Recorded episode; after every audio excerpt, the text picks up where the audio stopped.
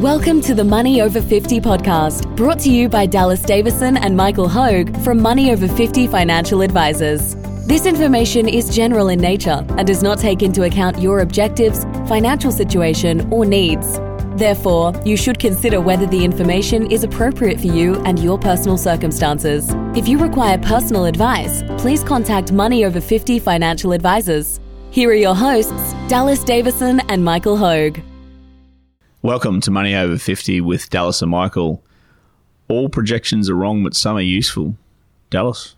Thanks, Michael. This is, uh, I actually don't know who where this quote comes from. I think it's like, I think it's a phrase out of like chaos theory or one of these very, um, very involved sciences where they, they, they, they have models of how things will behave. And so you, you simulate things and you have models of, of, um, of what's going to happen. And, and the phrase they say is, all models are wrong, but some are useful. So, so the theory is, once you model something that's complex, it's not it's that's it doesn't actually play out that way. However, it's a useful framework of thinking about things.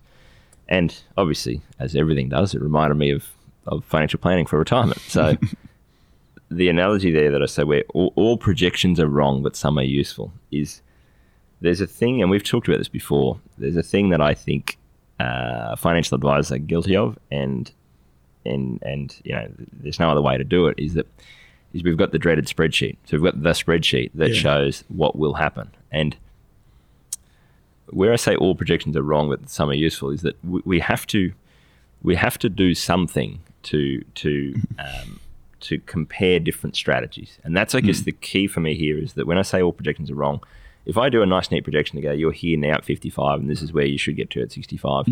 We always use roughly, you know, you should be roughly there, and you know it'll be in the hmm. ballpark of this or in the ballpark of that. Now, the the we do not want to dance around the fact that that projection is wrong. It is not going to be correct. I, I've shown hmm. nice, neat lines of you're here, and then at the end of year one, you're here, and then here, hmm. and then year two, you. So that projection is 100% going to be incorrect. It is not going to be precise. It is not going to be correct in any way, shape, or form.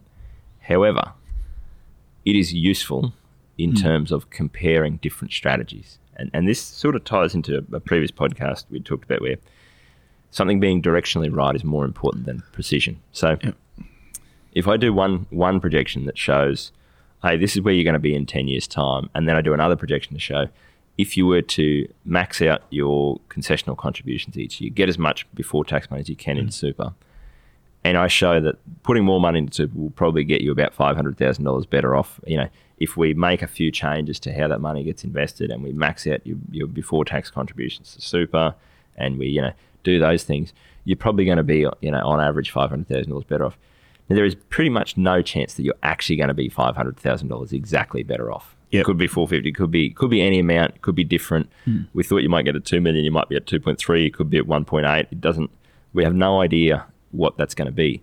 Where it is really useful is when I go, okay, you're going to be this strategy, the proposed strategy, is very, very likely to put you in a far better position than the current hmm. strategy. Yep. So, where I say it's wrong, but it's useful, is that all the projection is meant to do, or all of those calculations are meant to do, is to inform your decisions right now. So, if I look hmm. at those two projections, I go, right, they're both wrong, but what I can infer from looking at them is that I should I should probably take action that's going to put me more in line with the second option, where where I'm going to be closer to where I need to be to retire, hmm. rather than doing what I'm currently doing, which is probably going it's most likely to put me on track to be below where I need to be. Hmm.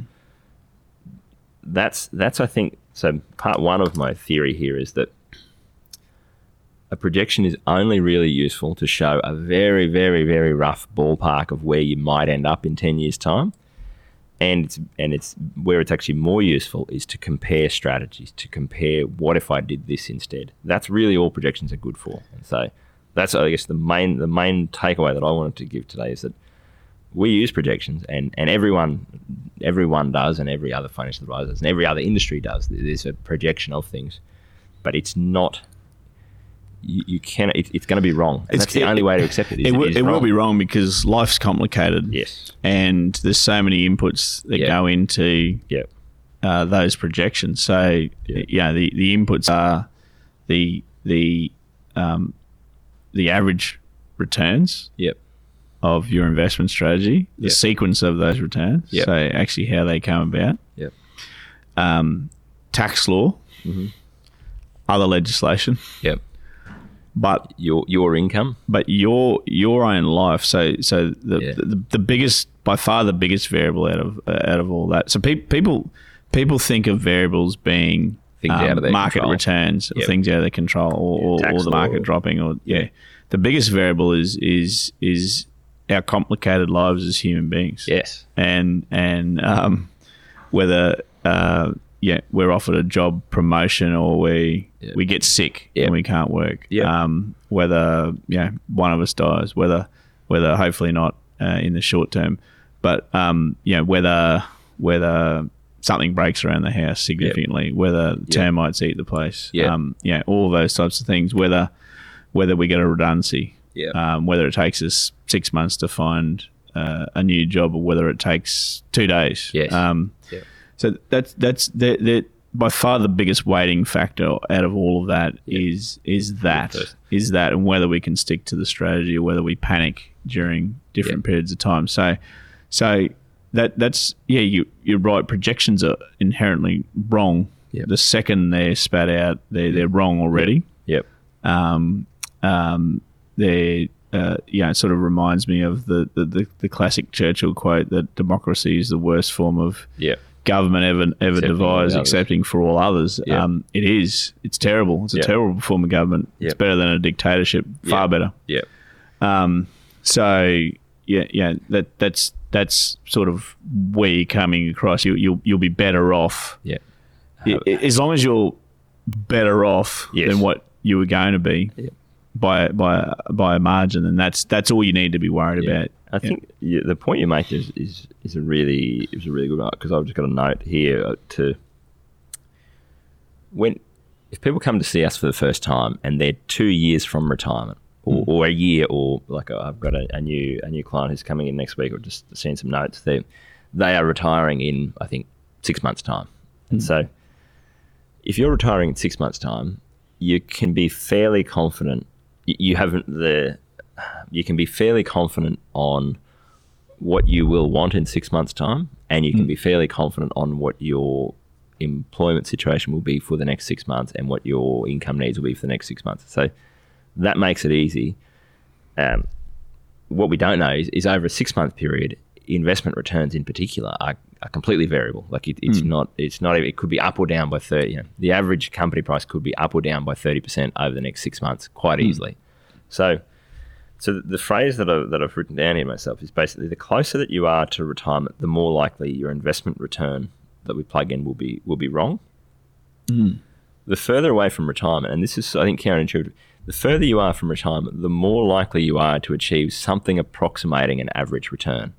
So, Yep. for someone who's 30 now, if, if we look through, back throughout hundreds of years of history of, of company um, share price growth, if you go right, well, I've got 50 years, you're probably going to be within within a percent either way of what that long term average is.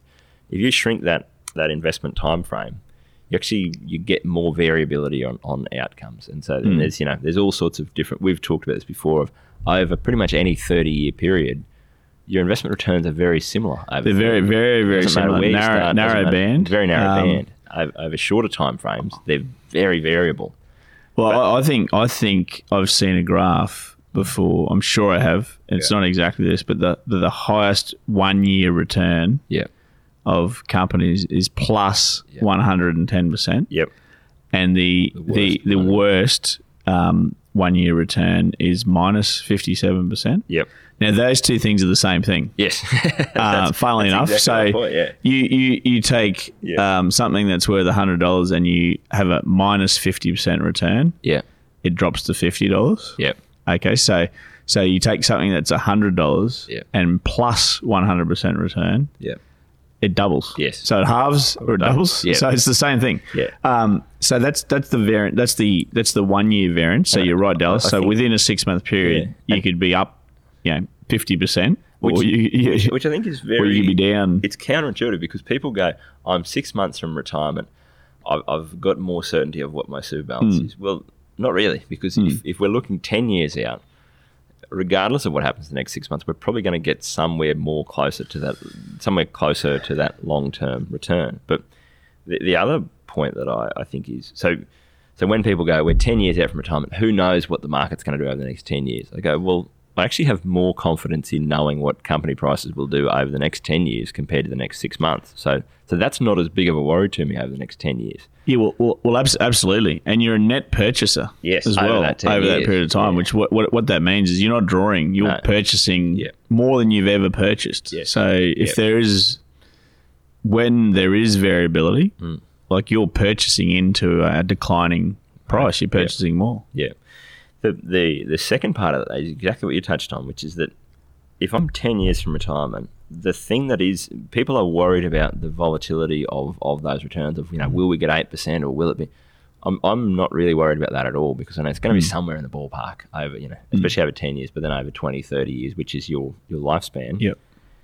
What I, the way that I think about this is that what people don't take into account is that the, the projections of your personal situation. And, and to me, there's two parts of this. There's, you know, like you touched on before, your income and, and your expenses is, is you know, we think we know. Oh, I'm ten years from mm. time, I'm gonna I'm gonna be on, I'm on one hundred and twenty thousand dollars a year now. I'm gonna be on that for the next ten years, and we spend seventy three thousand dollars a year, and I'm gonna spend that amount every year indexed to inflation.